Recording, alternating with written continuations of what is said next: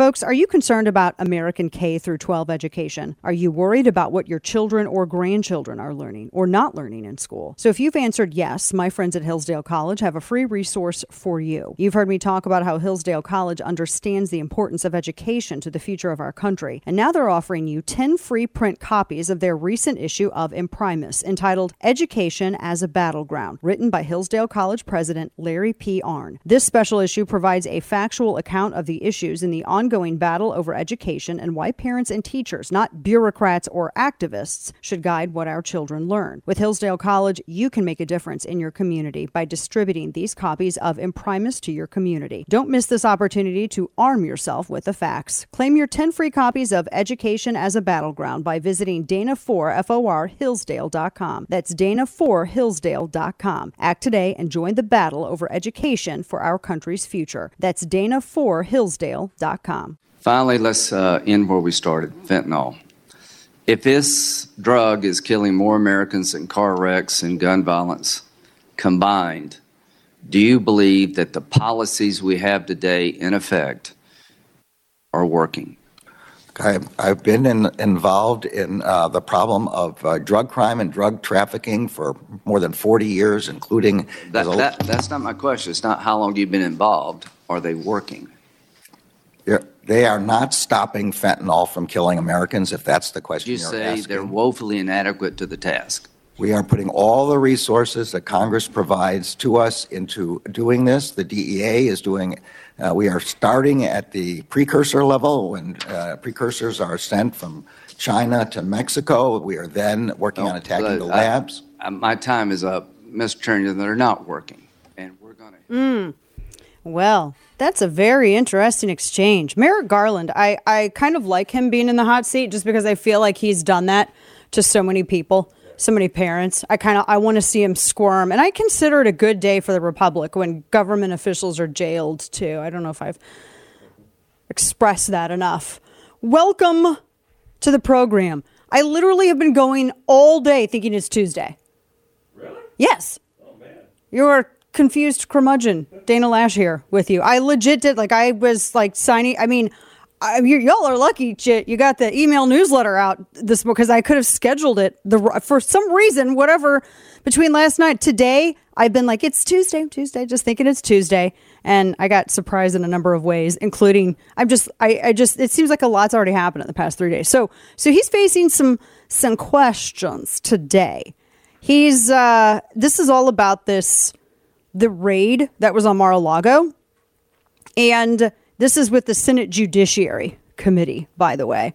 And this is after they had the search for uh, really nothing that was actually classified. And this is actually also the very first time that Merrick Garland has appeared before the committee since he launched that little special and S P E S H U L special counsel investigation and all of the the records, right?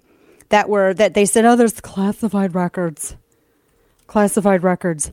So this, eh, so they're looking at everything from quote unquote gun violence to, uh, you know, they've they've asked they've been asking him questions about a number of things. But this is so this is like one of the first times they've been able to actually really question him since that, and they were actually.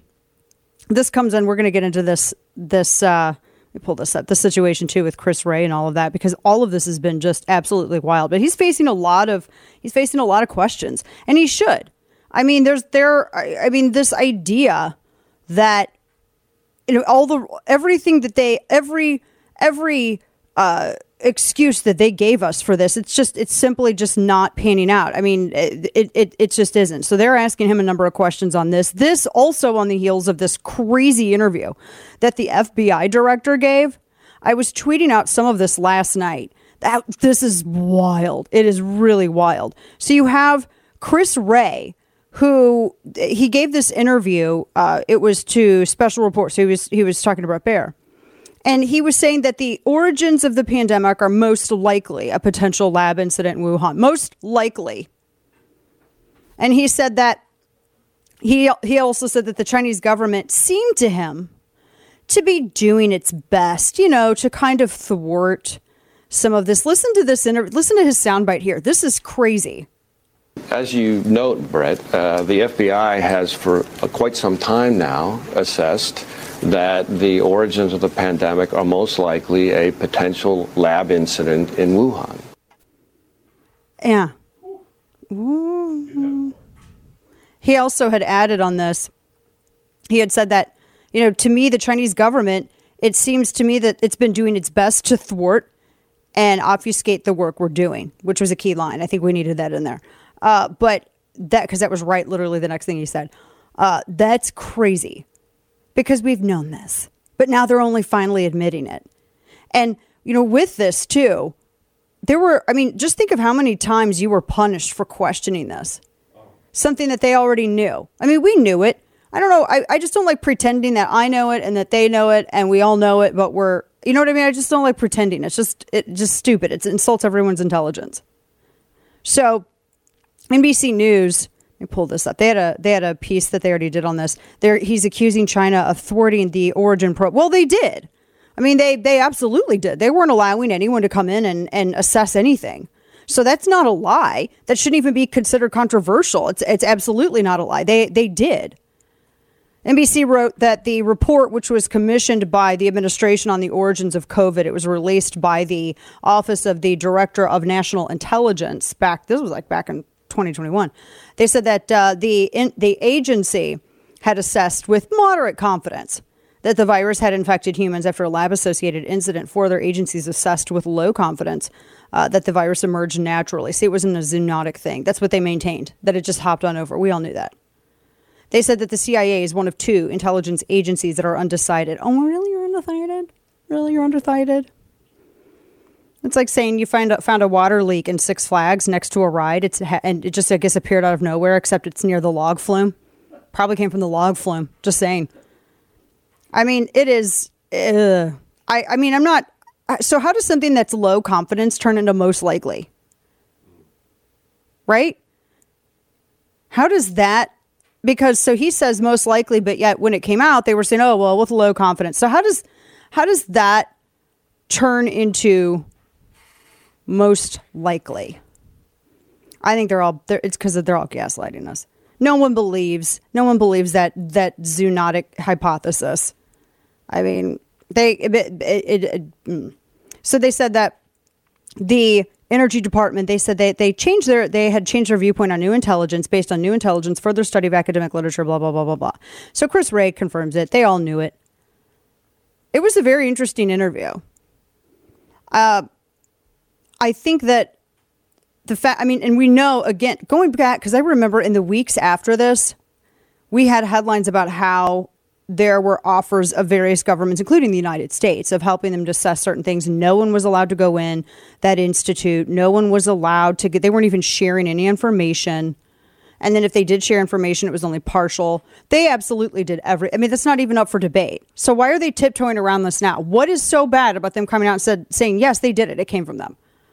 Instead of saying with low confidence or most likely, quit adding those qualifiers in there.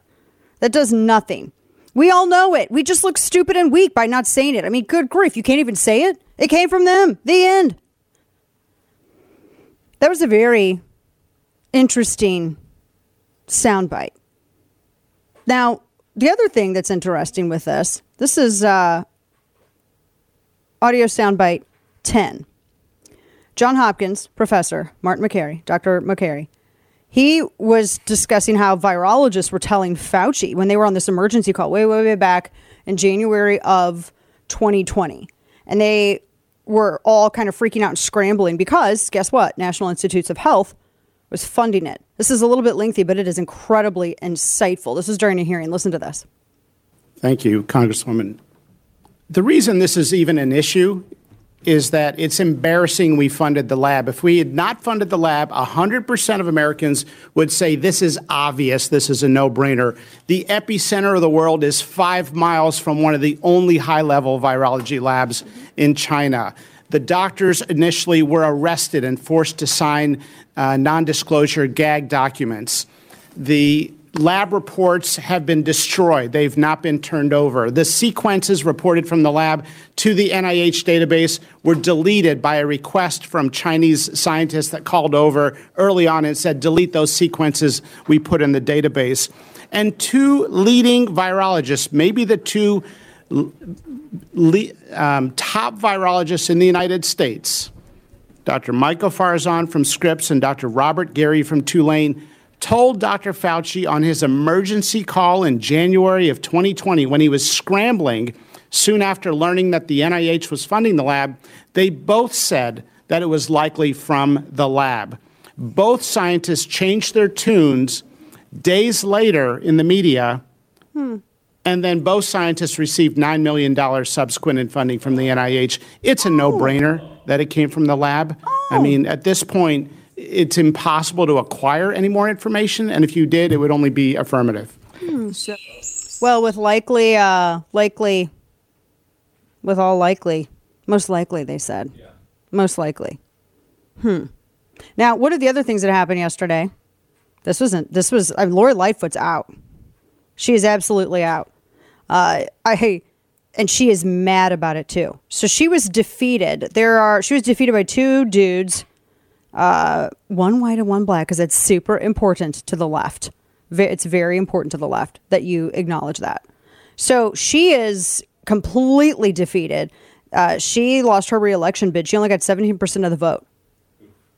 Only 17% of the vote. Paul, Paul Vallas and Brandon Johnson lead the race. They're going to go to a runoff. That's going to happen in April 4th and this is their it's Democrats. I mean, it's the primary is the general, so that's you know that's the situation here. So she, the interesting thing about this, I read this last night. She is the first Chicago mayor in 40 years to have lost her reelection bid. She was in third place. First mayor in 40 years. And she's been criticized, you know, rightly so, for being soft on crime, for all of I mean, just think of all of the stupid mistakes that have, that this woman has made. And just she just kept, you know, just digging the hole deeper. Now when she gave her concession speech, she was asked whether or not she was treated unfairly because of her uh, you know, because she was a woman and she was a black woman and and she had said yes. First, this is her part of her concession speech. Listen to this. Let me just uh, do this. So thank you and, and thank everyone so much. Um, I feel a lot of love in this room as I've felt every step of the way on this journey. Uh, I've called Brandon Johnson and Paul Vallas uh, to congratulate them on their victories in advancing uh, to the runoffs. We were fierce competitors. In these last few months, so um, after this, she had been asked because I don't really give a rat's ass about any of this. She was asked after this whether or not it was because of racism or maybe sexism. You know, it always has to be something. I mean, Democrats can never actually believe that they're really losing something. It, it has to be taken from them because nobody could not want them. They have such a superiority complex. Nobody could not want them. Oh my gosh. So when she was asked, you know, afterwards, so do you think that that you know, you you were lost because of sexism or racism. I mean, that's the way you know it was suggested. she goes, well, she says, "quote I'm a black woman in America, of course." What does her being black have to do with her soft on crime approach? What does her being black have to do with when she locked her city down? She went to go get her hair cut while they threatened to arrest stylists if they cut anybody else's hair. I mean, that has nothing to do with being black. That has everything to do with being a tyrant. I mean, why would you don't throw your don't throw your racial makeup under the bus because you're a tyrant. You're a tyrant. It has nothing to do with your race. You're just a tyrant. She wasn't treated unfairly. If anything, she was protected. I mean, think of all the stupid stunts she did. You remember that guy? Who was the guy that was riding the horse? He rode that damn thing to death. Ooh, don't even. I feel like there should be a severe punishment for him. See, this sidebar. That's why I can't be in elected office, okay? You guys can't because I I mean I'd be like Game of Thrones on some of these people. There's just it'd be red wedding every day. You can't. All right, back to the topic. All of the stupid stunts. She lost because she didn't serve her city. Now, Paul Vallas is a guy who said he wants to defund police. And then he wants to raise taxes on everybody so he can use it on social spending. So it sounds like Chicago is just trading one bad joker for another bad joker. Folks, your financial freedom is at stake when the government thrives on creating unrelenting inflation and astronomical debt, crippling interest rates, and market turmoil that we haven't seen in decades. And now you have an administration that wants to tax everything that you have to fund runaway entitlement spending. You should empower yourself with opportunity and the freedom to pursue success and to keep the fruits of your hard work. And if you want to protect your future, you should call a precious metals dealer that I trust, American Hartford Gold. They can show you how to protect your savings and retirement accounts by diversifying your portfolio with physical gold and silver. And all it takes to get started is a short phone call. And American Hartford Gold can have physical gold and silver delivered right to your door or inside your IRA or 401k. They make it easy. American Hartford Gold is the highest rated firm in the country with an A plus rating from the Better Business Bureau and thousands of satisfied clients. Call today and they'll give you up to $5,000 of free silver on your first qualifying order. Call American Hartford Gold today at 866 887 1188. That's 866 887 1188 or text Dana to 998899. That's 866 887 1188 or text Dana to 998899. And now, all of the news you would probably miss. It's time for Dana's Quick Five, brought to you by Keltec. So, quick headline on this. We're going to talk a little bit more about this. I saw this last night, but uh, there's, I mean, apparently Justin Trudeau may have been paid off by the Chinese, according to Globe and Mail. They had this crazy piece that was out yes out last night, and in part of it they said the source said the diplomat instructed Mr. Zhang, who Zhang Bin, he's a political advisor to the CCP and a senior official, uh, to donate a million dollars to the Trudeau Foundation and told him the Chinese government would reimburse him for the entire amount. So that's something to keep your eyes on. We're going to talk about that a little bit more. Eli Lilly cuts insulin prices up to 70% amid pressure to slash costs. The move follows some criticism from federal lawmakers and advocacy groups. So they're cutting the price of some of their more commonly prescribed insulin products by like 70%. Uh, so that's going to be going to be a little interesting to see. Uh, also, a mummy was discovered in a delivery driver's cooler bag. It's kind of weird.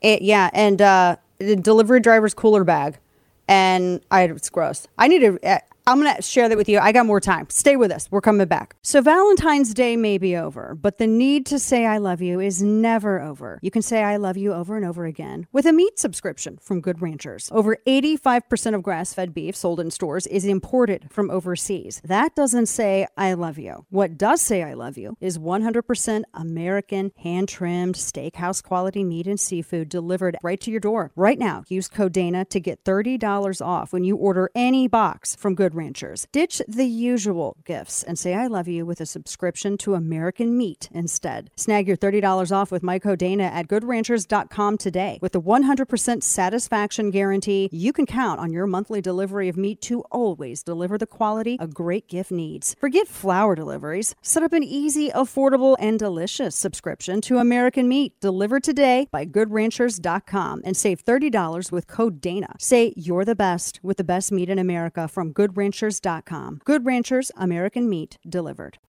Listen to The Dana Show live on the Audacy app. Weekdays, noon to 3 p.m. Eastern Time. I refuse to accept that this great nation, who stands alongside of the Ukrainian people, fighting for democracy around the world, so that the children of Ukraine stolen by Russians can come back to their nation and stand equal under the sun. What? Then I refuse to accept that each and every one of you who are here, families who cannot come to this place today, mothers and fathers who are getting up with a heavy load on their back. Oh my gosh. Taking children to school. What does this have to do with to student loan debt? Because they went Crazy. and accepted the challenge of an American dream and now are under the burden of usurious rates that are slapping them to the ground. Oh my gosh. This is when someone tries to like write their own speech and sound really you know they like she wants to try to make this inspirational speech and i don't even know what that was about. Something about the ukraine's kids and some things and stuff. Yeah. what is even that? Yeah. kids. Good good grief. Welcome back to the program. Dana Loesch here with you. Bottom of our first hour.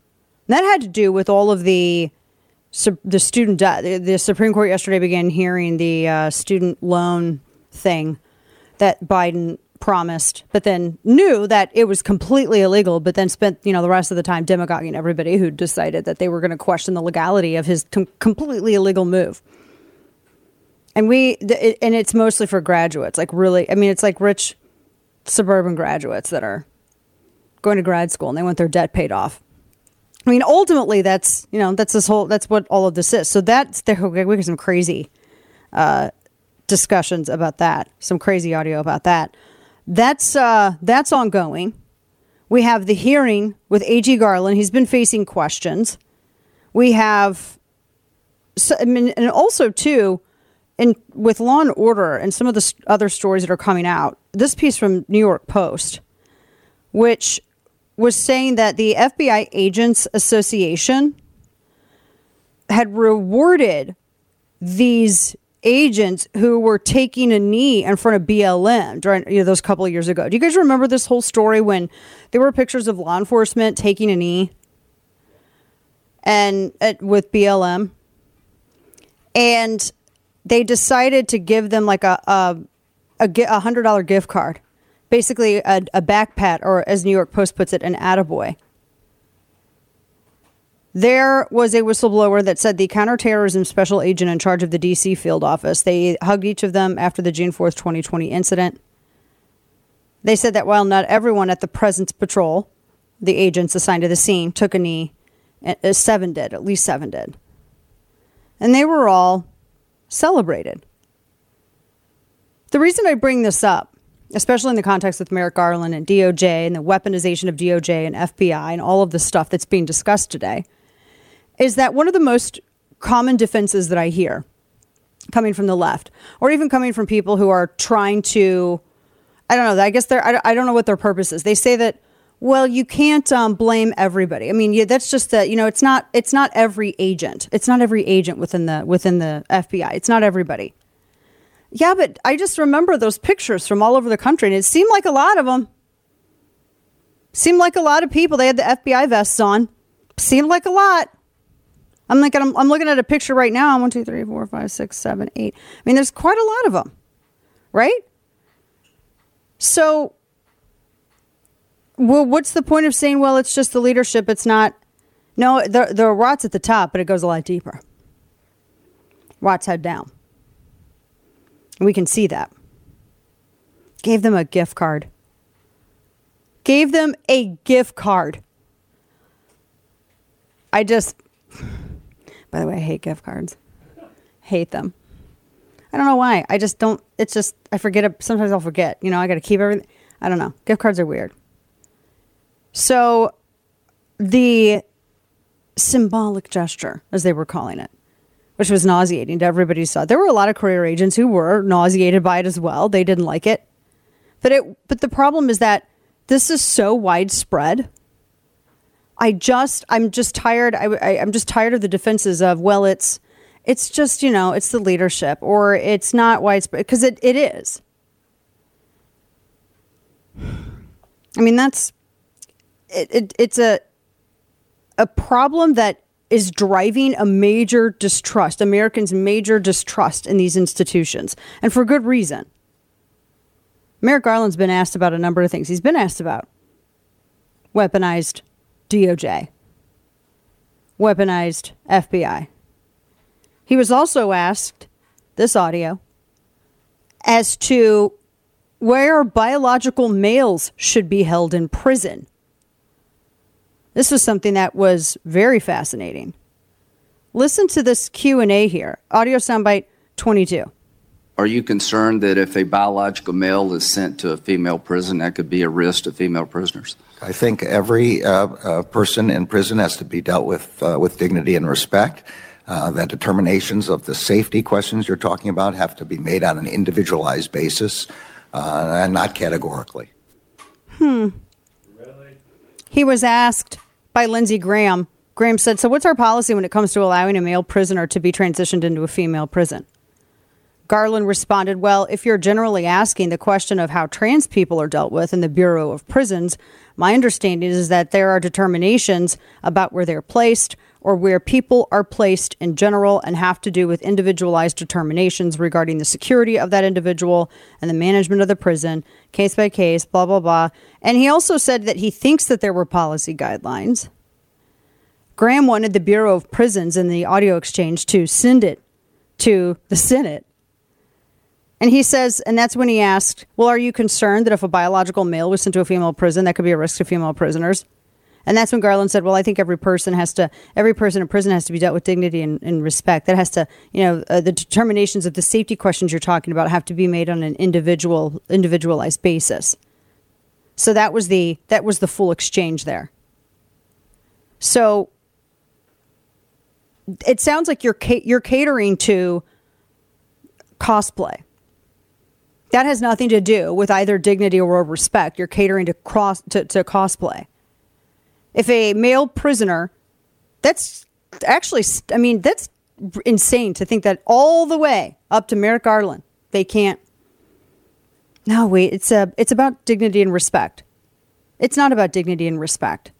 You're, in fact, disrespecting the females in the women prison by allowing a male predator who cosplays as a woman into the female population with them. There are so many horror stories that are coming out of the states that are allowing this. In California, for instance, I've spoken to a number of people. It's odd because some of these people, they're like far left groups, but they stop at that third wave feminist we're going to go ahead and allow the, the patriarchy, the progressive patriarchy, to appropriate the female sex. They stop at that.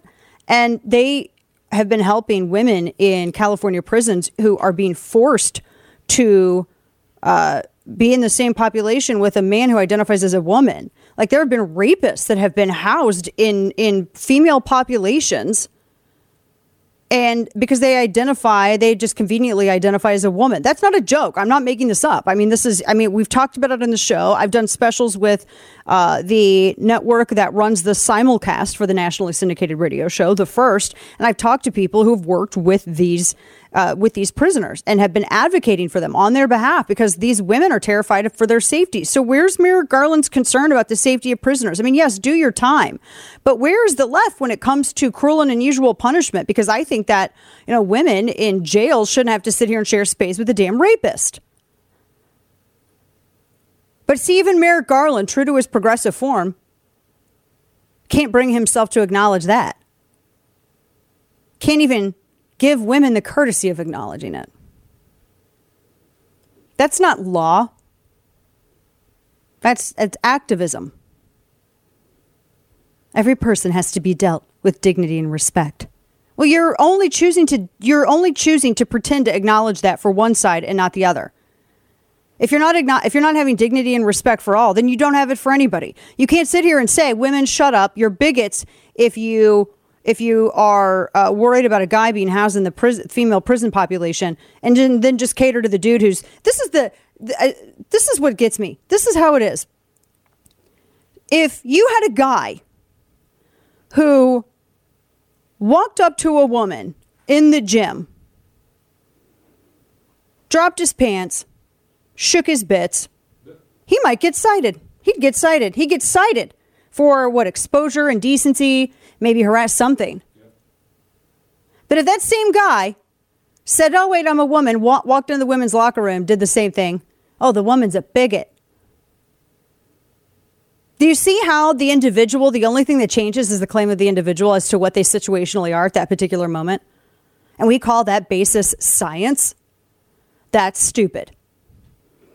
We're going to make ourselves go extinct. That's what's going to happen. And we deserve it, honestly. If SMOD doesn't come and do it first, now you guys know why I am SMOD's biggest fan. Yay, SMOD for all the elected offices. Go SMOD. Team SMOD. We should do that as a shirt, actually, come to think of it. We really should. Woo, woo, woo. All right, a couple of other things uh, that I, w- I want to make sure that we get to. So I saw that. I'm going to pull this up because you guys know how I'm like so done with the electric vehicle thing. This is such a controversial topic in my house only because my husband's wrong. Because he likes he likes gadgets. That's all this is. he likes gadgets and fiddling with like cars and engines and all that stuff. He and he likes the how fast electric cars go. That's let's be real. He just likes it that you can touch like barely touch the pedal and it goes to like a trillion miles per hour, like in point one point eight seconds or something like that. And that's really what it is. But he's he he likes uh, he kept he was like blown away by a neighbor that had the uh, electric Hummer. He's like that thing can go sideways. When is that feature ever going to be something that is used? So your car drives like a crab. Great job. It's going to go sideways. Really? The only thing that I can possibly foresee in terms of helpfulness is if you have to parallel park. I can parallel park like a boss. That is, I have a certain set of skills remembering facts, insults, and parallel parking. I am these things. If there were an Olympic team for these things, I would be there. We would have all the gold. I can parallel park literally anything. I cannot, to save my life, just pull into a regular parking spot. It's just something that is not, it terrifies me, and I take it very slow. Parallel park, two, like literally two moves. That's it. Backing in and then pulling up. That's all I do. Not joking. It's amazing. My family's amazed. I'm stop bragging on myself.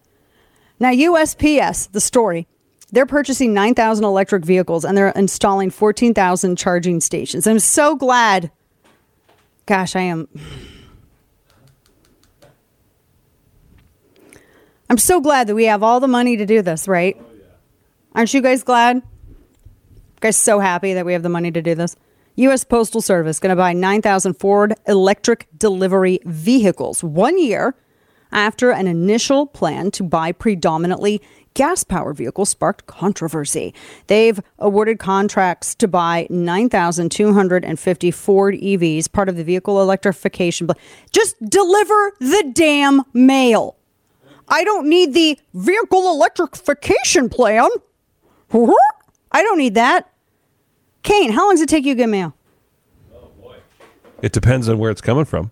Look, but I'm I get say, it every day. I like my my mailman. I'm gonna say mailman. Don't sit here and make me go. "Huh, Don't work it. No, shut up. I like mine because he wears a cowboy hat and he's super nice. But I've heard some horror stories for some folks, and I've seen that movie with Chevy Chase where he's on. I think it's actually called Funny Farm, where that they have some problems with their mail driver. Um, but I just, you know, I just feel like you're spending your money on that. What about like just, you know, benefits or something? Incentives for fast delivery and, you know, good handling of packages or something like that. No, we're going to buy all electric vehicles. That's a luxury. That's not a necessity. This is your government. We have more to come as we get moving. Gosh, that's story me. I don't really actually don't want to move on. I kind of want to complain a little bit more, but we got, we got to go. They're going to start yelling at me. Thanks to your support, Patriot Mobile has emerged as one of the leaders in the parallel economy, and they have big news. Patriot Mobile now offers service with all three major networks. This means if you're with the big three and like the service but hate their values, you can access them with Patriot Mobile. They also offer a performance guarantee. So if you're not happy with your coverage, you can switch between the three major carriers for free. Patriot Mobile, America's only Christian conservative wireless provider, offers nationwide coverage on the best 4G and 5G networks. So you get the same great service while supporting a company that fights to preserve our God given rights and freedoms. Resolve now to stop supporting companies that don't align with your values. The Patriot Mobile 100% US based customer service team makes switching easy. Just visit patriotmobile.com slash Dana or call them at 878 Patriot. Get free activation today with the offer code Dana. That's patriotmobile.com slash Dana or call 878 Patriot. Patriotmobile.com slash Dana or call 878 Patriot. Red meat, black coffee, truth telling. The Dana Show. Welcome back to the program, ladies and gentlemen. Your lovable little little curmudgeon here. Little the the. This is the day. Interestingly enough, this song was the favorite song of a late dear friend of mine, Andrew Breitbart. And he, like we, we were both dark wave, although he wasn't so much into the industrial aspect of it. Um, but we both love like Peter Murphy and The Cure and all this. So we had very similar musical tastes.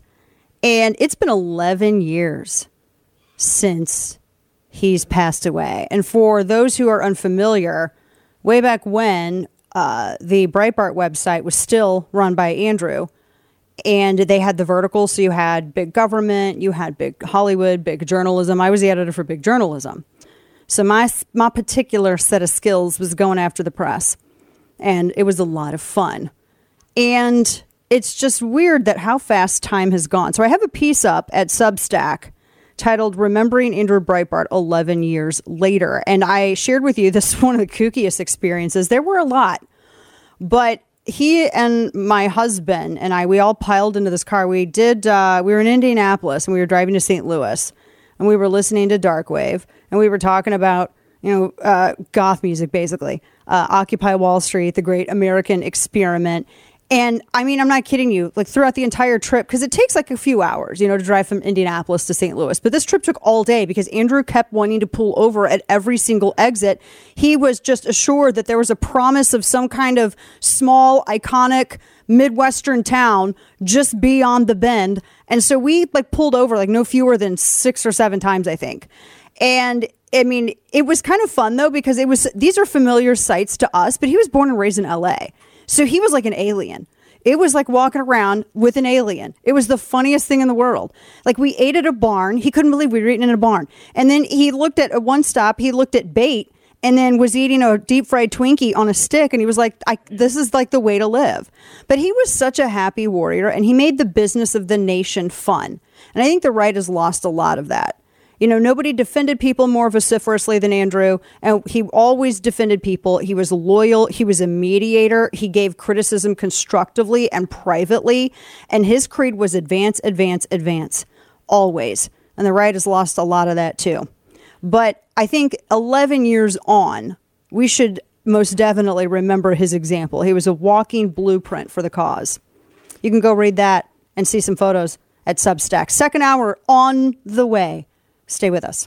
Keltec Innovation is back to back. You've heard me talk about Keltec's P50 pistol. Now here comes the new 9mm P15 carry pistol. Quality engineered, the 9mm P15 carry pistol is the lightest, thinnest of its kind and Keltec's first striker fire handgun. And as another first, the P15s feature a totally unique patent pending 15 round extended magazine. Now, other features include ambidextrous grip, safety, reversible mag release, and the hybrid fiber optic night sights with full fully adjustable rear. That all comes standard. It's from Keltec, inventors of subcompact polymer and now metal handguns. The P15's Gator grip texture on the polymer version increases stability and makes for easy, accurate handling, while the all metal version offers comfortable but positive traction and a really beautiful wood grip panel. The P15 is the dependable firepower you need to secure your world. See the new 9mm P15 first up close and personal at KeltecWeapons.com. That's K E L T E C weapons.com.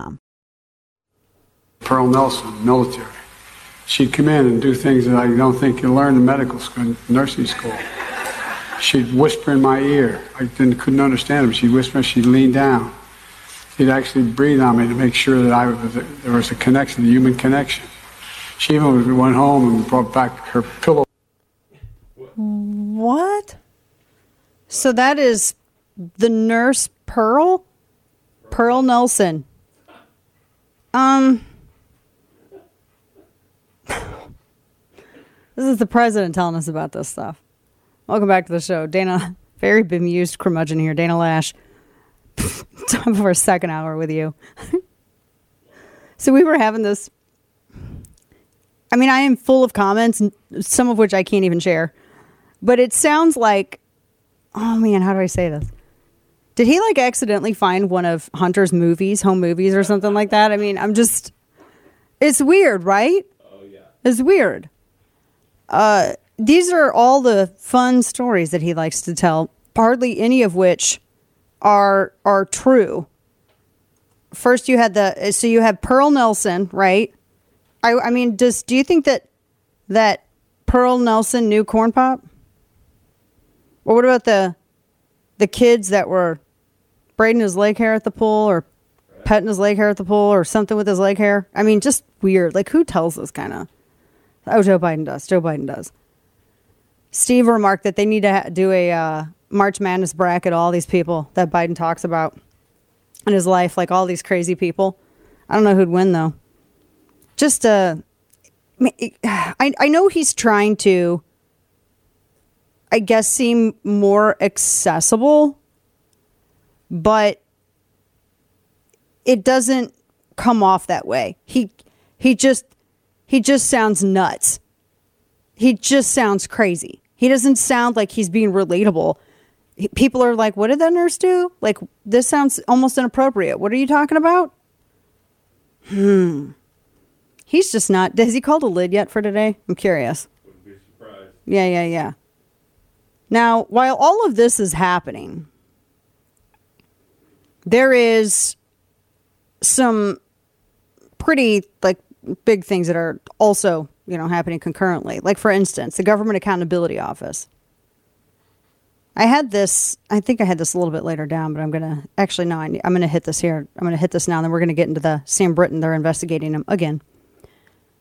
So the remember the Government Account Accountability Office when they had released their January 6th thing report and they found that interestingly enough the Capitol Police and the FBI had apparently identified some credible threats in the lead up that ended up turning into a riot from some, not all, but they apparently didn't share any of that information. You had 10, I think it's 10, 10 no fewer than 10 agencies that protect the Capitol. And apparently no one talked to the other one and they didn't share any information about any of this at all with each other. So they had like apparently a number of different things. The agency, according to this the GAO, didn't follow a single bit of protocol for processing anything. They and I kind of I mean that's kind of par you know par for the course for how they've been operating with all of the BLM stuff and the rioting that took place. I mean, just say nothing of, you know, inauguration night in 2016 when all hell broke loose. And the Capitol Police, this is the thing that really gets me. Apparently, they didn't even form the, the inform members, their members of the threats. That's pretty stunning. This is at gao.gov. They they put the they made the report available. They didn't um, apparently make any of their members even aware of the threats, and they did not have any kind of policies apparently that regulated how and if and when any of that information should be shared. And that goes over everything from right or left, any kind of rally, any kind of event. Now, the DHS office said that they had hesitated to report any kind of J6 threats because of the scrutiny they received when they reported stuff in 2020. I just feel like that's a dodge.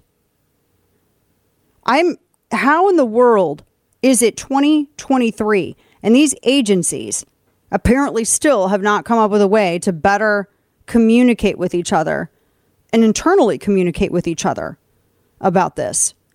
I mean, there's I mean this kind of gives a little bit of insight into why there was never any other security called. Even just if you know there's going to be a rally. Now, the other thing that I was thinking of and I was talking to a friend about this when we were at State of the Union. So when we were at the Capitol, and the Capitol complex is massive, by the way. When we were at the Capitol, it is such a long slog from where the rally was held which is more near the monument. It was it was it's it's a long haul, especially if you're on foot. And there is the the issue that I have, and there's a caveat with this. There is the possibility that people thought that well maybe no one's ever going to come over here. But at the same time, even if you're identifying something that is separate because the way that it is in the report, it sounds like it's separate entirely from the rally. It almost sounds like these aren't people that were breaking away from the rally and and until the rally was over and then people started walking back to their cars, which is why it like grew because as they were walking back and some people were seeing I guess what was going on near the Capitol complex and then they started like trickling over. But that you wouldn't even call or even have anything on standby, you know, to to prepare you know, Steve just shared like the distance between the two is like a mile and a half. Now you factor in downtown DC, tons of traffic, tons of tourists, crosswalks. There's rallies for literally everything every day. I mean, I've never been there when there wasn't something going on. Everybody demonstrates right there. it's, I mean, to even walk on foot takes a long time. It's crazier to even drive. And so you, you're telling me you didn't even have enough time to get anything ready? You got 10 agencies? It's just weird. I got a lot. It just, now I have even more questions. Now, the other thing, too, that makes this different, now, as I said, you have stuff that happens every single day. You know, in the in the ellipse, that something happens every day. The ellipse is like by the monument, and you got the the museums, and you got the the Lincoln Memorial, and then you have the you know the the World War II Memorial, Vietnam War, Wall Memorial, all of these things there. But you know, one thing that is a little unusual is that it was a rally at which the President of the United States was attending. So that makes it a little bit different. And that makes me question why the more they at least didn't have something ready to rock on standby, even if the Capitol complex was in a mile and a half away. I mean, there's a lot of questions that are coming up here. I'm, I have, I can't tell you how many times I've been to these things. Rallies that have been there, you know, right in DC, there are a million different security layers there. Always. All you've got, I mean, if it's anywhere near the Capitol, you got Capitol Police. Know, you, you have DC, you have everybody there. I just, it brings up more questions. Why didn't they try to? I mean, you know that it's going to be a rally at which the president's going to be at, so why didn't DHS talk to these other agencies? You're telling me that if the president's involved, none of the agencies talk to each other? Because that is an embarrassment to the system. It is an absolute embarrassment. I don't care who's in the White House. What the hell do we pay you for? I mean, no one, no one agency talked to the other agency. You thought that maybe, you know, somebody like the president of the United States wasn't going to attract maybe at least like some opposition. You didn't think that people might go to the Capitol to protest and take advantage of I mean, oh my gosh. That's embarrassing. Now I got more questions. And the thing is, is that either, and I think it's both, they're incompetent to the point of barely functioning, or government has gotten so big that something like this is allowed to happen. And I think it's both. That is, it's incredibly, it's shocking. All right. I've got, uh, you know, Sam Brinton, the non binary nuclear waste chief. He's now being investigated by the FBI. Remember the fashion designer who identified her clothes? He was wearing her original designs in a number of these photos that have been online of him. Fashion designer Asya Khamsin. She reported her luggage missing in 2018. He's been pictured in all of her clothes. He wore one of her dresses sideways. Some people were commenting and saying, Why does the neck look different? Because it's sideways. He's wearing it in another picture, and it's supposed to be long in the front and back and short on the sides, and it's short in the front and back, and it's long on the on the sides for him. And he also wore, was wearing all of her originally designed jewelry in the bag too. Like he was wearing a ton of stuff that she had. So now they are. He's being uh, investigated by the FBI for this. This is an absolute embarrassment of a hire. Oh my gosh. And there hasn't been any, you know, nobody, Brinton or nobody with him has said anything, but apparently now he's being investigated by the FBI. This guy worked in our Department of Energy. Now just think about some of the hires that this administration has made, to say nothing of uh, personal time Pete either. I've got some uh, wokery for you I want to get into. This is a very interesting story. I saw this originally at, at uh, Daily Mail. This is in Maryland, so Steve, this is near you. 52 year old man sued his local bar for banning him because he's old and white, sparking a huge culture war in town with protesters replete with signs saying old white men's lives matter. Tavern says it was for something different. Neil Glessner, this dude spends $500 a week at Dan's restaurant and tap house. Well, used to anyway. He says he faced discrimination uh, back on February 18th of 2022 The owner says that there were uh, repeated disruptive behaviors against f- people that work there that tr- that triggered the ban. But apparently, like there was like a clip um, that was captured on the body cam footage.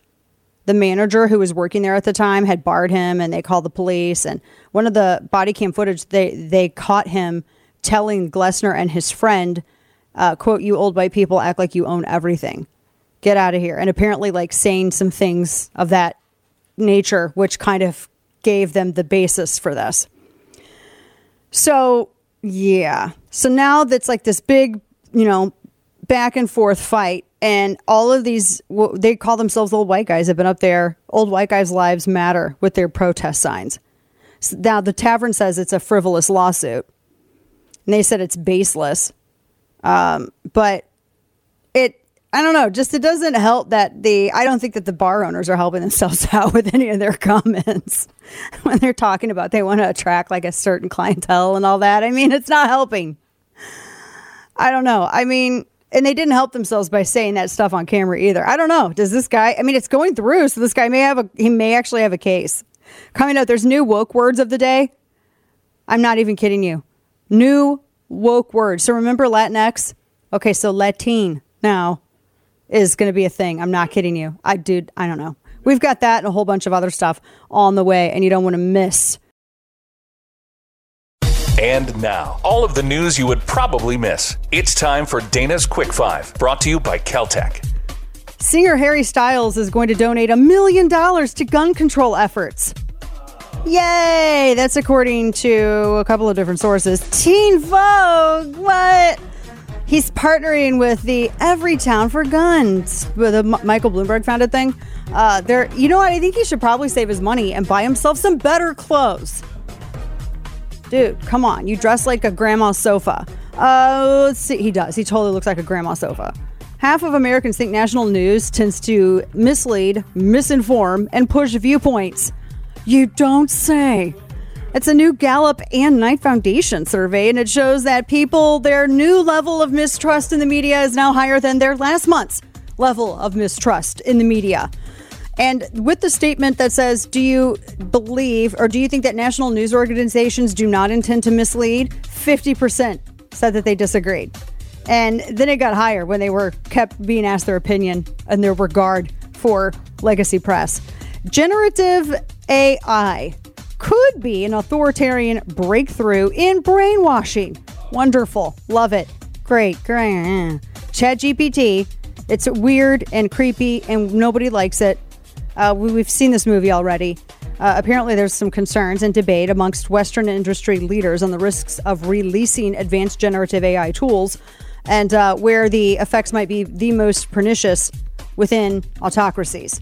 Yeah, because that would make sense, right? Bots telling people to behave and think like bots. And Bonvillain DNA could transform cancer treatment, scientists say. Discovery through the, a discovery that extra chromosomal DNA can act as a cancer causing uh, act as cancer causing genes seen as a breakthrough could lead to new cancer therapies. Huge news indeed. So, coming up, Luis Valdes, who is the state director for Florida Gun Owners of America, joins me to talk about that constitutional carry bill. Stay with us. Your one stop shop for the information you need to fight back. If you're going to have to learn stuff, you might as well enjoy it. The Dana Show. Welcome back to the program. Your lovable curmudgeon here. You can listen coast to coast, sea to shining sea, and you can also watch a simulcast on, well, do you got the internet? You can watch it Facebook, YouTube, Channel 349, Direct TV. I got to tell you, you know, I'm happy when other states do well.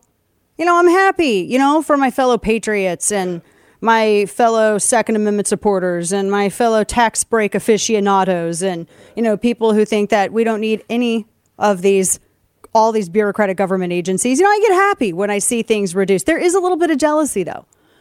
If it they're doing better than me in my state in Texas, but I got to say, and nobody's going to judge me. For the first time in a while, we actually beat Florida at something. And I, I, you know, I kind of feel a little good about that because I'm getting tired of hearing about, you know, Florida's tax breaks. I'm getting tired of hearing about, you know, oh, Florida has a little bit more individual free- freedom. Florida has this. Florida has that. They have like better consistent weather and actual breezes. Whatever. I'm tired of hearing about it. Not that I want to like bag on them, but I I saw this so I've been following the constitutional carry bill, which a few days ago came out of committee and I guess is now going through the process. And I thought, okay, well, that's interesting. That's great. Constitutional carry. You know, we talked to the, the governor about it recently. Constitutional carry, that's great. But then there was the thing, because shockingly, I already thought that Florida could open carry. It's Florida. Right. I mean, can't you have a pet alligator? I mean, geez, it's Florida. I thought you could already open carry. Texas has been able to open carry. Florida can't. They can't open carry. We actually beat them at something. I feel pretty good about this. So at this point, just to rub it in his face a little bit, our friend Luis Valdes, who is the Florida State Director for Gun Owners of America, firearms collector. He says he's a commie hater too. It's, so we just immediately became best friends. Luis, it's so good to see you. Thank you for joining me. So I'm just gonna. Why can't? What is the thing with open carry? Why cannot? Why can't you open carry in Florida? How in the world did we beat you with this? Well, it's real simple. Um, there's one person to thank for this. Janet Reno is the reason why we don't have open carry in Florida. And it goes back to 1987 when Florida became shall issue with concealed carry permits. During a special legislative session for tax policy, of all things, Janet Reno, then as the Dade County state attorney, lobbied the lawmakers to ban open carry. And we've had a ban on open carry since then. She follows some of the worst worst things ever as it relates to 2A issues. Just gonna up, sorry. Just gonna say she follows some really bad things. So that it's been that long. So constitutional carry, because I I can't believe that you can't open carry there. I and I at first I thought because I started hearing some you know some criticisms of the constitutional carry bill that's going forward in Florida, and I thought that maybe y'all were dealing with something like with what we had to do up until it was like September 21, where we could open carry if we had our concealed carry permit, which you know makes all the sense in the world, I guess, to a bureaucrat. But in Florida, you will be able to concealed carry without a permit, but you still can't open carry. So my question to you, Luis, is why does it matter if it's covered by a piece of cloth or not? Well, that's the biggest issue with this piece of legislation. Republicans are advertising it as being constitutional carry when it's not, because every state that has passed constitutional carry has had two, cre- two critical pieces in it the ability to carry openly or concealed mm-hmm. without a permit. And Florida is still banning open carry. Florida is the only Republican state that bans open carry. And out of the entire country, 47 states and two U.S. territories have open carry on the books in one form or another. Only Florida, Illinois, and New York outright ban it, except if you're hunting or fishing. That is insane. We're talking with Luis Valdes, who is the Florida State Director for Gun Owners of America. One of the things that I come across, and I'm sure you hear this too, Luis, is that people will say, and you know, they're they're like minded for the most part, but they say things like, well, you know, it's and I understand their arguments. They're saying it's it's a, it's a tactical advantage to be concealed, you know, and and you should you know you should want to be able to carry concealed, and I I agree with that, but why do I? You're eliminating choice, and that's where the freedom lies is within the choice to be able to choose between one or the other, and and sometimes you know, I and I have talked about this on air before. Sometimes, especially for women, you know, if you're leaving the grocery store late at night, as I used to have to do when I worked in downtown St. Louis, and I had a radio show that was on in the evenings, and I didn't get home until eleven o'clock. And if I had to stop or if I had an emergency, sometimes it is a little deterrence if everyone sees your head's on a swivel and they that you're looking around and you've got, you know, in some instances, especially for women, I do think that it is advantageous. But you know, again, special circumstances. But Luis, it comes down to the choice. So, what do you tell people when they say things? What is your response when they say things like that to you? My response to them is very simple. In 2011, we had an open carry bill go through the Republican controlled legislature, and it was gutted by Republicans to be an accidental exposure only law. So it's 790.053 is the state statute, and it says that if there's a brief or accidental exposure of your firearm, it's not an arrestable offense. Well, the problem is since that law was passed in 2011, you've had people specifically arrested for having brief and accidental exposures of their concealed firearms, and they've been charged with open carrying a firearm. So the entire push for why we need to have open carry is it removes any and all doubt of law enforcement to harass law abiding conceal carry um, gun owners because the biggest issue in Florida is our own Florida Sheriff's Association is vehemently anti gun. The current chairman of the FSA has said that he's against open carry. The previous chairman, who is now their legislative um, lobbyist, has said he's against open carry. And, you know, these are Republican sheriffs that run on being pro gun, yet they back gun control. Hmm. We have Republican lawmakers that campaign on being pro gun, yet they're upholding Janet Reno, one of the worst Democrat gun control ad- advocates in this nation's history. They're upholding her gun control policies. And remember, yesterday was the anniversary, the 30th anniversary of the Waco siege when it started, and that was started by Janet Reno of all people.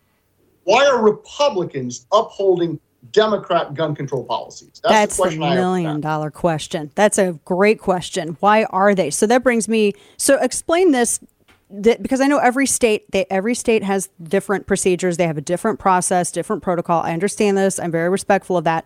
However, I also realize that you know this bill is still in its infancy. It came out of committee, so there's still time to make some changes. Correct?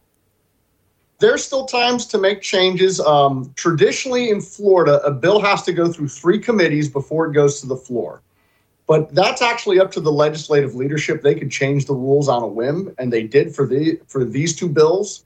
It's only going through two committees before it goes to the floor. So the House version already went through both of its committees. The Senate version went through its first committee. It has one more to go. And at every committee, gun owners have asked the same question and they've stated the same they've made the same statement. We support the bill. We want open carry added to it. And not a single republican has added an amendment to do this. Why? What are what are they afraid of? it's it comes down to legislative leadership. Uh, we spoke with some key uh, republican lawmakers in some of the committees and literally they told us that the republican legislative leadership the house speaker and the senate president are against adding open carry and that if they support any amendment to add open carry to it by any means, they will literally be exiled, banished to the basement, stripped of their committee seats, and any other bill that they're pushing will be blocked. And this happened previously with a former state representative by the name of Anthony Sabatini, who introduced constitutional carry three years in a row, and it was blocked. And this is the worst thing. The committee chair last year that blocked the bill who threw away gun owners' petitions asking him to bring the bill up for a vote in committee. He is the House bill sponsor this year for the permitless concealed carry only bill. And when asked by the media if open carry will be added, he said the bill is as it is and it is not being changed. That's wow. That that just goes to show you. We're talking with Luis Valdes, who's the Florida State Director for Gun Owners of America, that you can have uh, a majority in the legislature, Republican, like in Texas. That doesn't necessarily mean that, you know, these are gun owners or that these are people who even understand what that is or, you know, what any of this or even support any of it. So if they're blocking it, my next my next question to you is I like to go above people's heads. Is that possible? Can you do, go above somebody's head? Can you go all the way to the top and say, "Hey, can we can we make this demand? Can we put some pressure on these people? Is that I mean, is that something the governor's office can do? Uh, lieutenant, I mean, is that is that possible? I don't. Again, I don't know the process for how that would happen, but I just like to go above people's heads and be like, "Can we do this? Is this something that that we can put in here?" in Florida, we can do that. The governor, he he can't um, directly tell the legislature what to do, but he can crack the political whip and use his office as a bully pulpit, and he's done that in the past. Uh, previously, when it came to congressional redistricting, the Republican legislature sent him a, a map that he didn't agree with. He vetoed it, basically wrote his own, found someone in the legislature willing to submit it, and said, pass this version. And that's exactly what happened. So DeSantis can crack the whip and say, I want a real constitutional carry bill with open carry added to it. And we've been pressuring him to do that. The question is, but this is not the question. The issue is he hasn't done that thus far. He hasn't cracked the, the, the political whip. He hasn't told the legislature, this is what I want on my desk. He's basically been playing it very safe with the legislature right now. And personally, I think the governor's pro gun, but politically, it appears that gun rights isn't a top issue for him, and he's fine with whatever they send him. Do you think that they're worried? Talking with Luis Valdes, Florida State Director of Gun Owners of America, Are they are they worried that eh, because I know everyone's been celebrating that two thirds supermajority and that the legislature it's very I because I wonder whether or not um, you know this would have even been an issue. Well, I think this would have been a huge issue back in maybe 2018. Uh, and even maybe before then, but now it seems like it's a little bit easier. You were saying that you know they were vetoing this or not vetoing it, but putting it back the previous uh, proposal like three years ago is is it are they worried is there a worry that like they may lose some of that power in the state legislature because to think that you know you could take out like the house speaker and you know strip them of committees that's like some pretty serious political warfare is that like is that the hesitancy That is very much the hesitancy from the rank and file lawmaker. They are truly afraid of legislative leadership being legislative dictators and literally squashing everything that they do. And we've heard this from multiple lawmakers.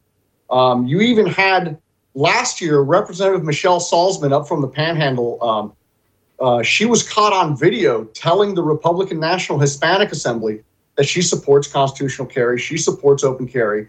But the problem is, is that the legislative leadership would literally kill everything she does if she backs it. And just to give you a really bad taste in your mouth, the House Speaker and the Senate President, Paul Renner and Kathleen Passidomo, they unanimously supported the Parkland gun control bill, which, sti- which stripped everyone under the age of 21 from legally purchasing a firearm, instituting mandatory waiting periods across the state of Florida, instituting red flag laws across the state of Florida, and instituting a bump stock ban that is so vague Mhm. and poorly that. written that literally, if I took my pistol to a gunsmith to have him install a lightened trigger in it to make it a competition grade pistol, it could possibly be in violation of the law and charge me with a felony. And this was Republicans that did this. This is infuriating. Luis Valdes, uh, and you can find him at Real FL Gun Lobby as well, Florida State Director for Gun Owners of America. I'm sure that you all, because I would love to share it, I'm sure you all have a list of these lawmakers in Florida that, you know, we can just send out to people. Just, that'd be, you know, just so people can very politely and civilly make some suggestions about what needs to be added to this constitutional carry bill because Floridians, you guys cannot. We have a lot of affiliates in Florida. They cannot be happy with Texas beating them in this. Surely. Uh, look, here's the honest truth about Florida versus Texas. You guys have open carry, you guys have campus carry, you guys have constitutional carry. That's a little bit campus carry, not on the private institutions, but But you guys have all it. We have none of that. Well, I will. You guys have been making a lot of ground because you. It, I mean, I remember in 2012, y'all were blue. I watched those votes come in, and I was like, "Oh my gosh!" So you guys have actually done more than I think any other state. And also, I think with 2A advocacy, you guys have been doing some real great work there because you've made a lot of, you've gained, gained a lot of ground in like 10 years' time. So I think that's to be commended. But yeah, we still are beating you on that. We'll, we're still beating you on that. I'll take that. That's. but you you have something that I it, uh, make sure that uh, I'm going to make sure that I send it out because I would love to be able, especially with all of our listeners in Florida, so that they can contact their lawmakers and be like, no, no, no, this has got to happen. This has got to be in because that's that's just it's a piece of cloth covering. It's so it's so dumb. It's ridiculous. Luis Valdes, I so appreciate what y'all do down there. I appreciate what you do for our Second Amendment rights, and thank you for always always keeping a watch. And again, doesn't matter the letter after the name. You know, you're either for it or you're not. That's kind of how it is. Thank you, sir. Good to talk with you. Thanks for having me on, and thanks for being a beacon of freedom in these dark and troubling times. And rock on with that Metallica shirt. Yes, sir. Yes, sir. Will do. Thank you. Good to see you. It's his life mission to make bad decisions. It's time for Florida Man. Kane, pronounce that word that I just put in Slack because it's part of the story. it's the first word of the headline. Quahog? Is it Quahog? I think it's Quahog. Q U A H O G. Everyone on the Only internet my years is of gonna be watching telling us. Family Guy do I know that. Quahog. How do you even know that, Steve? yeah, Family Guy. What?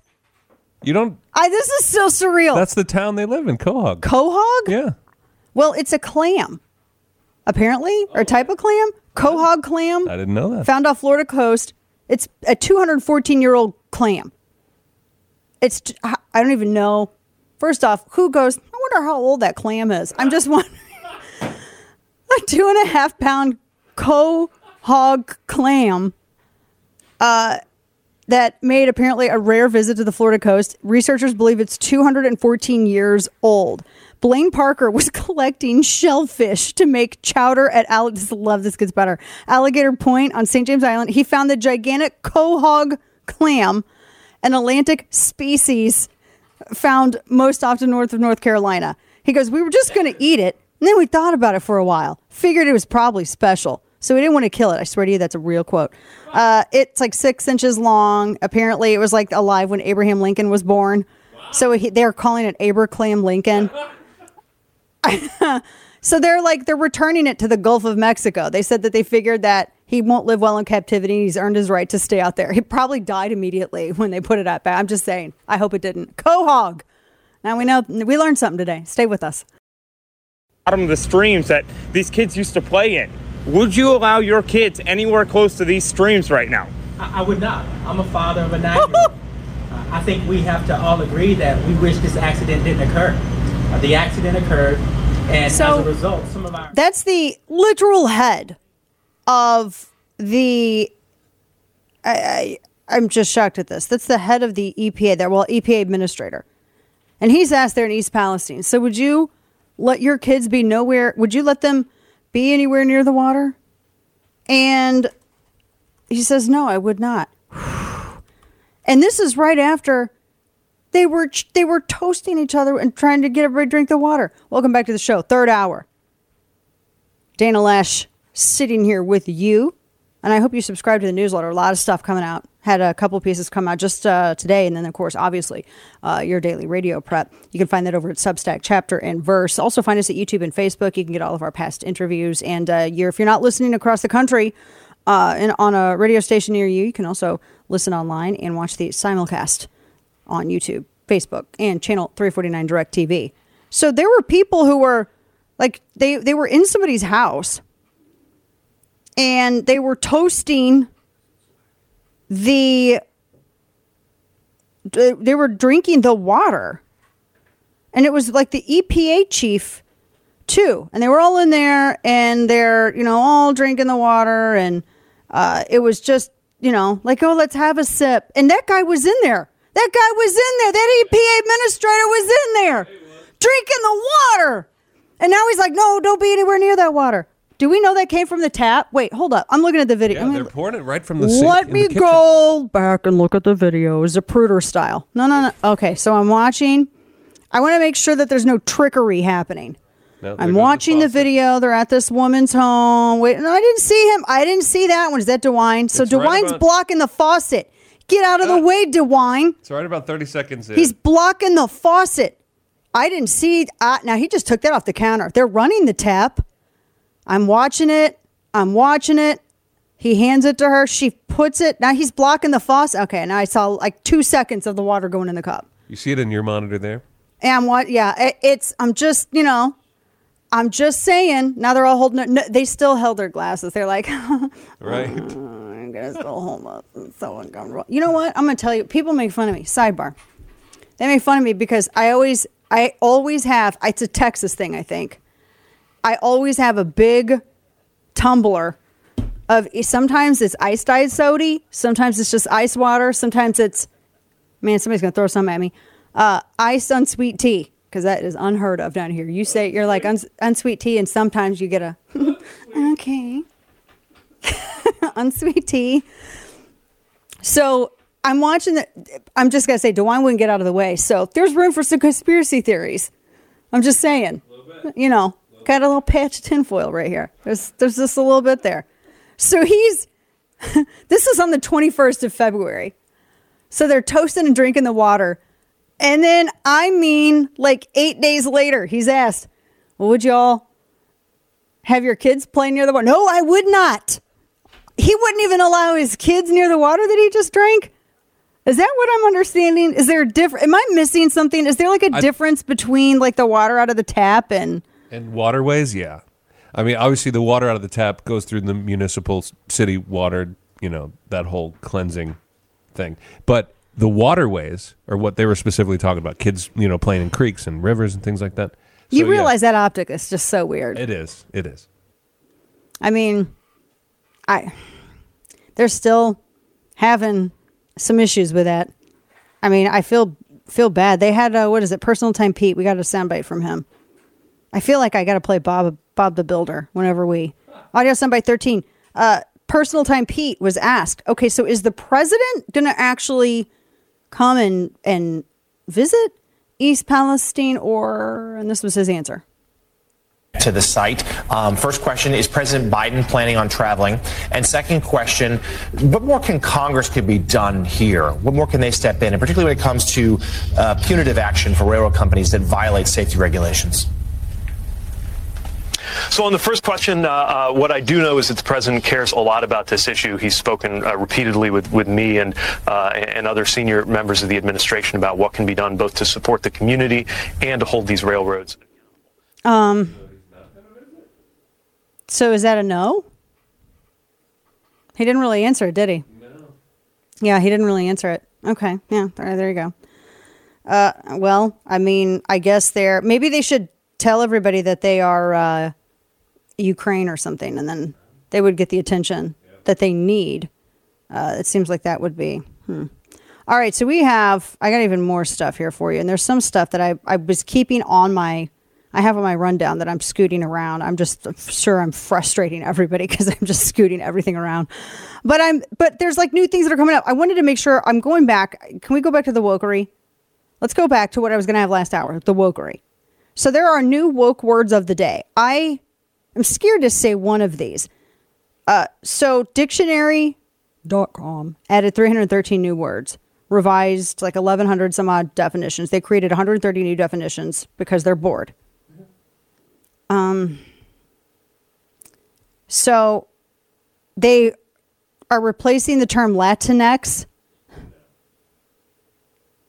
They don't need to replace it it's uh they are going to try to push Kane Latin.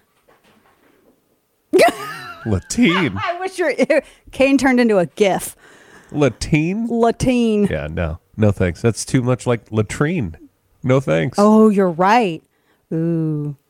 They they said well they they re, they had it as a replacement. It's being presented as a replacement for the controversial term Latinx, which was found to be offensive to Hispanic people. Maybe because it's a stupid made up word. The Latine would be offensive to Hispanic people as well.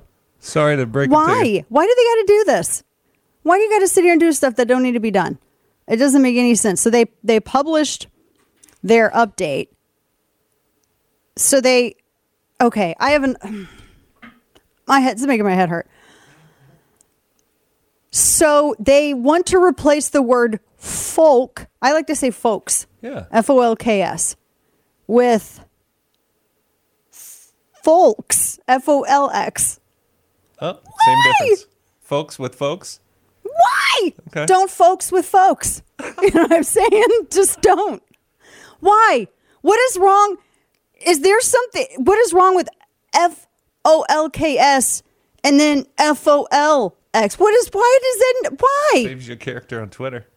Do you remember how you see these old timey documents where they were writing in quill and parchment, and some of the words were curiously not spelled the way we spell them today? And we're like, gosh, those people were dumb. Well, we're, I feel like that's what they're doing to our language now. The woke scolds. So, oh, but wait, there's more. Yes, there is. So they, yeah. Uh, they added, can I say this word? Can I say the word? Can I say that word? Yeah, I think so. I mean, it's it's the news. Can I say that word? Yes. Queer baiting. Yes. That's been added. That is, Queer baiting? I don't know what that is. No, Do you wait. put like an Elton John How is baiting? CD out there with some spelled? glitter and then like try to get somebody? You put it under a stick with a box? Like, I don't even know what that means. Okay. Uh, I, okay, so this one is, I, want, I feel like I should skip over this one entirely because this is not, oh my gosh. What is happening to the show? I don't know. Oh, okay. So the one I just shared with you, I, that's not what I thought it was. Do you want to read this one? You can have this one because I was thinking something entirely different.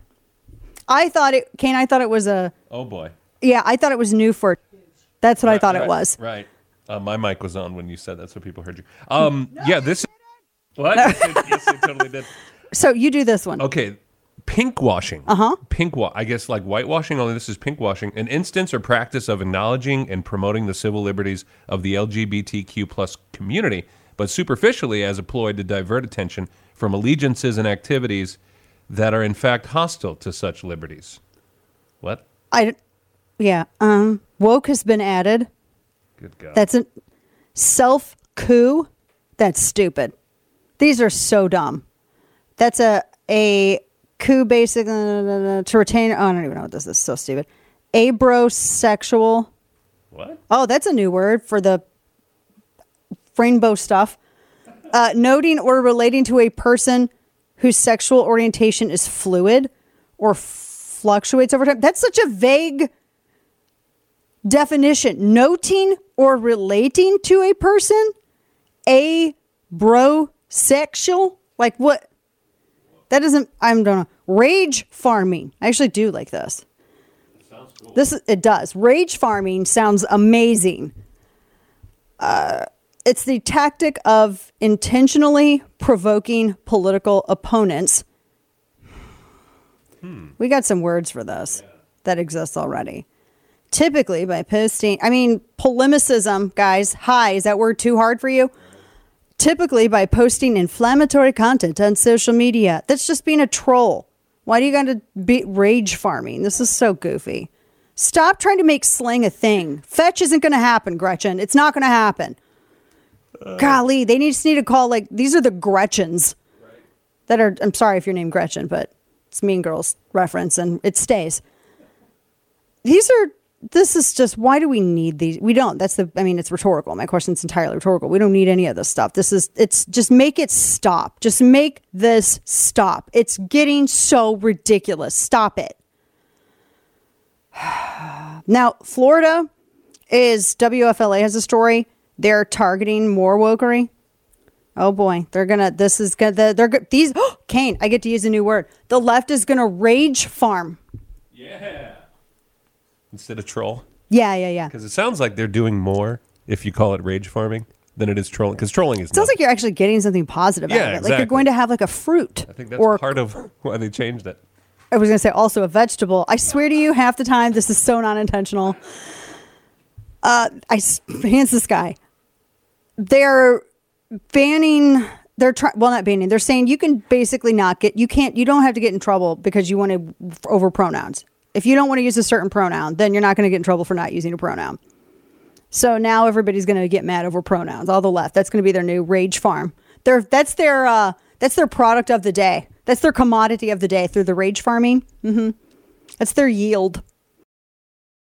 And now, all of the news you would probably miss. It's time for Dana's Quick Five, brought to you by KelTec. So apparently, a study coming out of uh, Colorado, a new analysis of 18,000 people over body mass index. Scientists are saying that our understanding of it might be incorrect. They say that carrying too much weight obviously can increase the risk of high blood pressure and heart disease.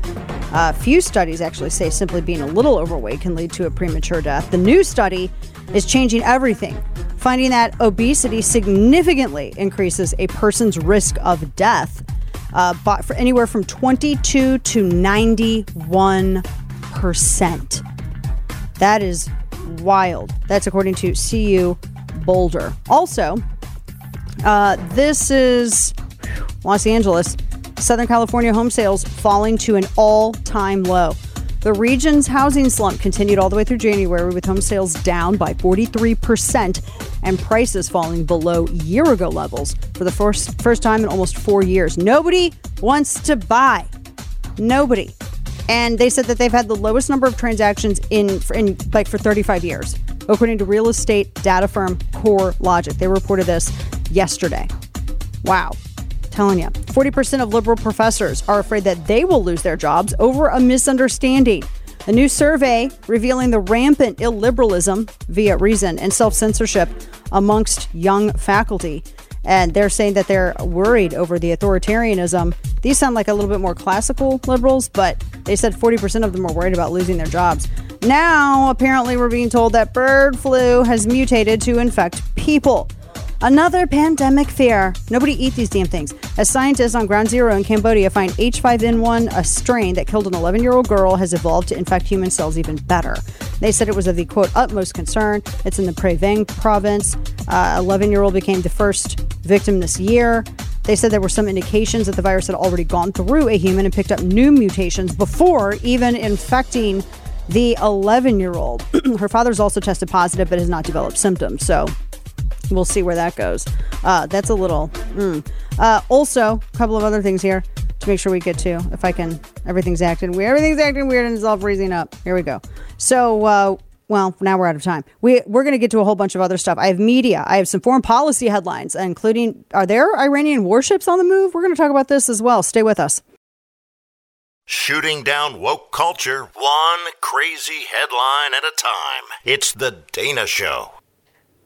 By the way, you docs are good, but if there's any angels in heaven, they're all nurses, male and female.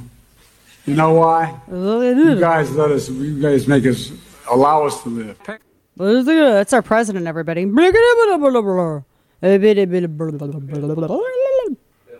I, I don't know what he was saying there. We are trying to figure out if he was drunk or if he got into Hunter's stash by accident. You can't leave that around for kids or confuse old people. Welcome back to the program. Dana Loesch here with you. Lovable curmudgeon, bottom of our third hour. Yeah, I don't. Uh, he had a number of some hot takes in his. Like, well, for instance, he can't figure out how much pre- prescription drugs cost. This, oh yeah, he used one of Hunter's straws. That's right, Kane. Audio soundbite five. Check this. Pay out 150, 159,000 billion dollars less, less for prescription fun to laugh. It'll confuse people. then it reduces the deficit. Wow. Yeah, they were absolutely laughing at it. It's unbelievable. Uh, I I don't know. And then of course we knew that he was going to do this audio soundbite six. We knew this was coming. This is I'm sure going to make the markets rejoice. I want to make it clear. I'm going to raise some taxes. Not There is all of the uh, advertising that Republicans need going into 2024. Just play that over and over again. That's all you have to do. That's just unbelievable. I mean, it's not really, but so a couple of other. I have a couple of other amazing sound bites for you. I want to. I had to watch this, so now you do too. It's Randi Weingarten, audio soundbite one yesterday on the steps of the Supreme Court. Now she lost her ever loving mind talking about student debt. She lost it. I mean, the drama is off the charts. Check this out. And frankly, and this is what really pisses me off, during the pandemic, we understood that small businesses were hurting. And we helped them. And it didn't go to the Supreme Court to challenge it. Big businesses were hurting. And we helped them. And it didn't go to the Supreme Court to challenge it. All of a sudden, when it's about our students, they challenge it. The corporations challenge it. The student loan lenders challenge it. That is not right. That is not fair. And that is what we are fighting as well when we say cancel student debt. Wow. Uh, she's melting down because graduate students want to want to get out of their debt. That's why she's losing her mind. Because the graduate students don't want to have to pay their debt. She is part of the problem for this. Have to say. She's very much part of the problem for this. Now, I want to give you a flashback. This is just from a, you know, some years ago. What, a few years ago. Nancy Pelosi on the legality of the president either canceling or not canceling student loans. I mean, I mean, she's the former Speaker of the House. Listen. People think that the President of the United States, is this more on the subject than you ever want to know? Will you let me know? People think that the President of the United States has the power for debt forgiveness. He does not. He can postpone, he can delay, but he does not have that power. That would that has to be an act of Congress. Mm, mm. Mm, there you go. Well, has to be an act of Congress. She may be drunk, but she's not wrong. True. She may be drunk, but she's not wrong there, guys. She speaking of drunk, Hunter Biden's lawyer apparently uh, just quit. He was tasked with defending him for all the shady business. His lawyer was concerned that the defense was going to flop. well, I'm going to send that to you out in your prep so you can devour that. That's some fun reading for a leader. He was just he was he was worried that they weren't going to uh, that it wasn't they weren't going to be successful with their defense. Hmm. Now, I have a couple of other things I want to make sure that we get into. Kind of a lot still to a lot still to cover actually. Uh whew. all right, let's try to try to jump in some of this because I have a lot of audio and I have a lot of uh, a lot of a lot of headlines from our prep email. So Iranian warships were docking in Brazil. This is from the Free Beacon. Uh, this was uh, reported yesterday late afternoon. So after we were off radio together, two Iranian warships docked in Brazil on Tuesday, fueling concerns about Tehran's militarization in the region. The two ships docked at a port in Rio de Janeiro after arriving in the Panama Canal last month. Now, the arrival of these ships, both of which are sanctioned by the United States, sets up a potential diplomatic showdown between the Biden administration and Brazil, which could face sanctions for hosting the vessels. Uh, Senator Cruz had said that the docking of the ships was a dangerous development and I, a direct threat to the safety and security of Americans. They say that they're, th- these ships, particularly, are already sanctioned. And so the port in Rio de Janeiro, where they're at, they're now at risk of getting really crippling sanctions. And that would affect any of the Brazilian companies as well that do any kind of provide them with any kind of services or accept any kind of payment. So any foreign company that does business with those ships uh, or with the port, all of them could get hit. And that's a very interesting. Well, I mean, there's always been this. There's always been a number of anti-American dictators in, you know, South America, and Iran has always wanted to boost their ties with a lot of Latin American leaders, uh, particularly Nicolas Maduro down in Venezuela.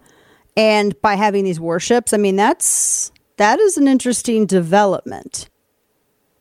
And have you heard? I mean, the Biden administration. There's not. I feel like we would know more about this. I sometimes I think that they send him out to say this, blah, blah, blah, so he looks silly and everyone laughs at the old man. And then this stuff. And then you got some two warships that pull up.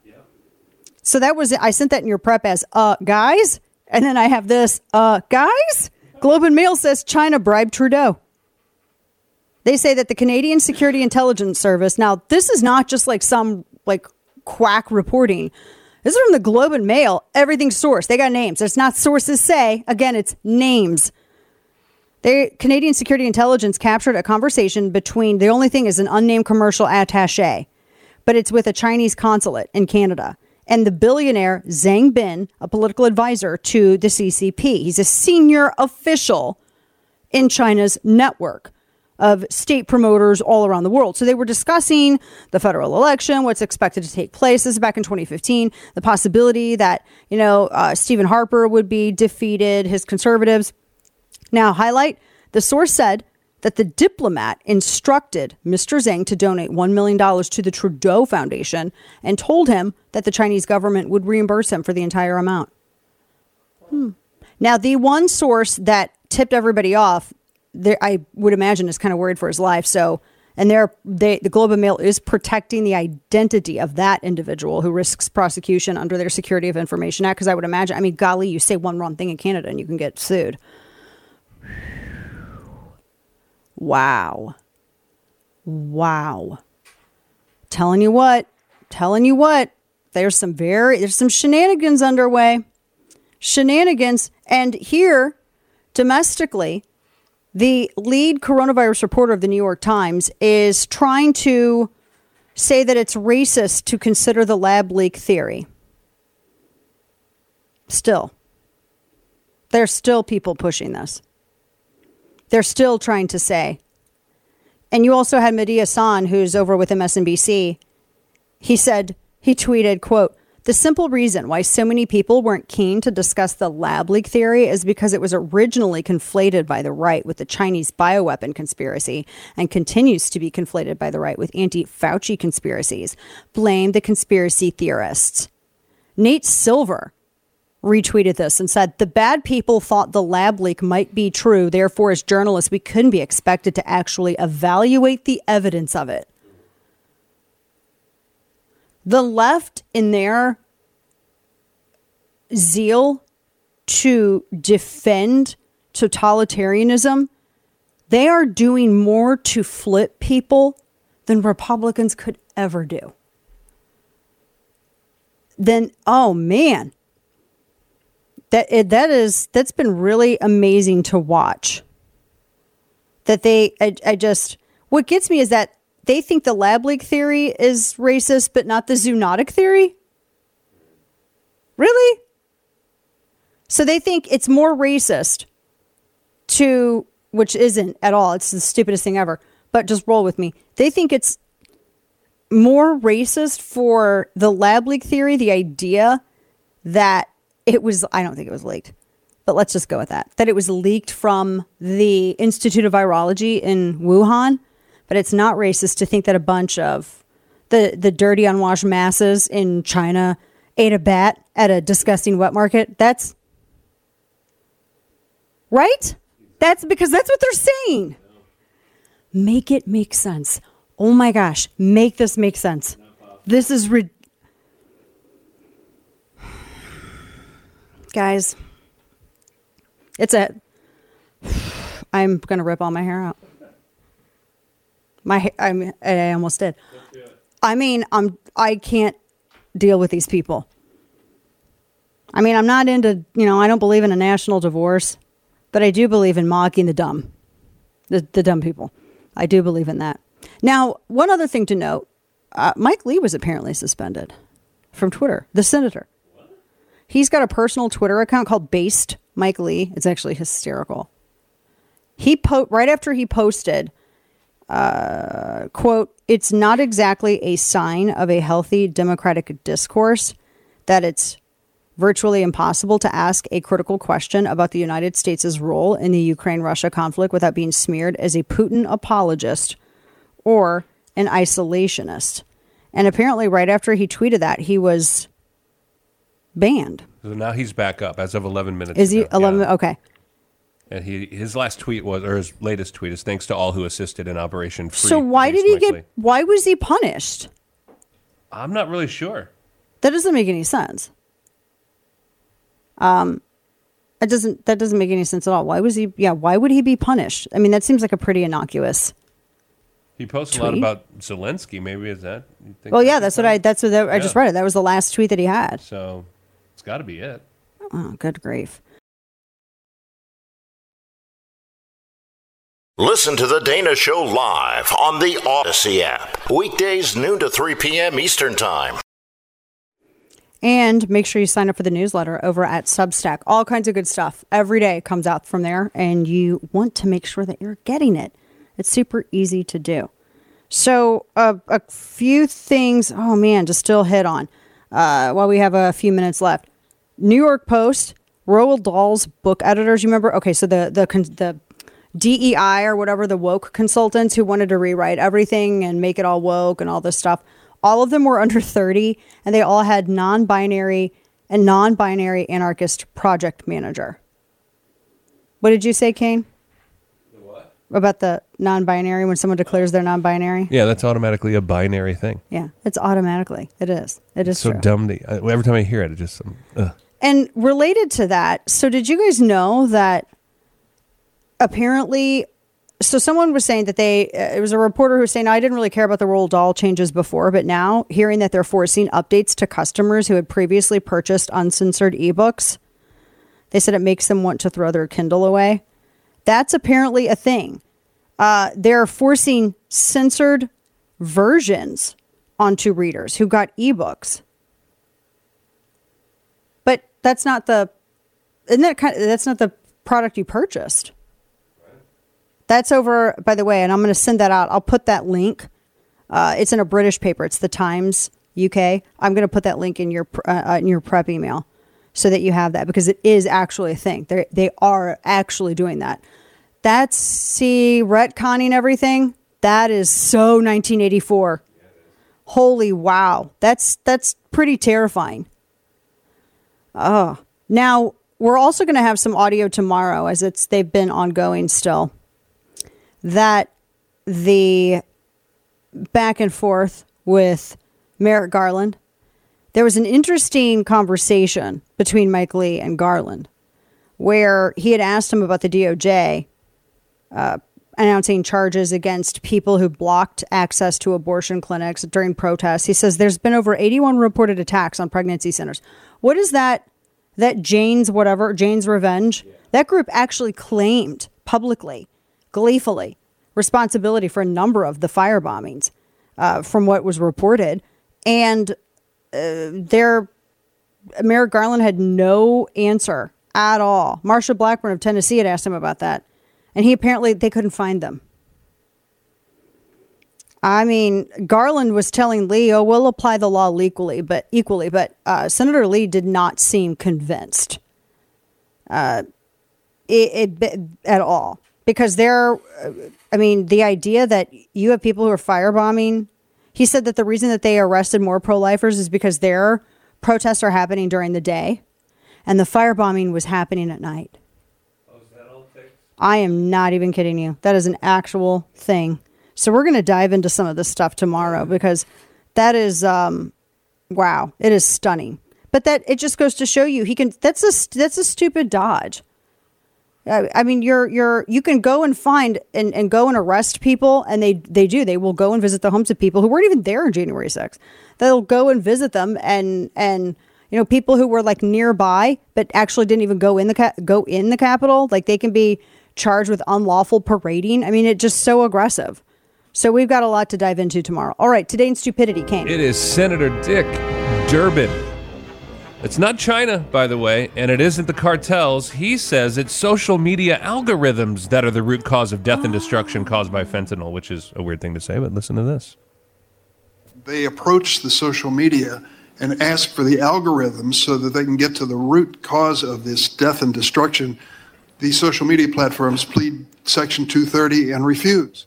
So the fentanyl problem is algorithms. It's not cartels. It's not China.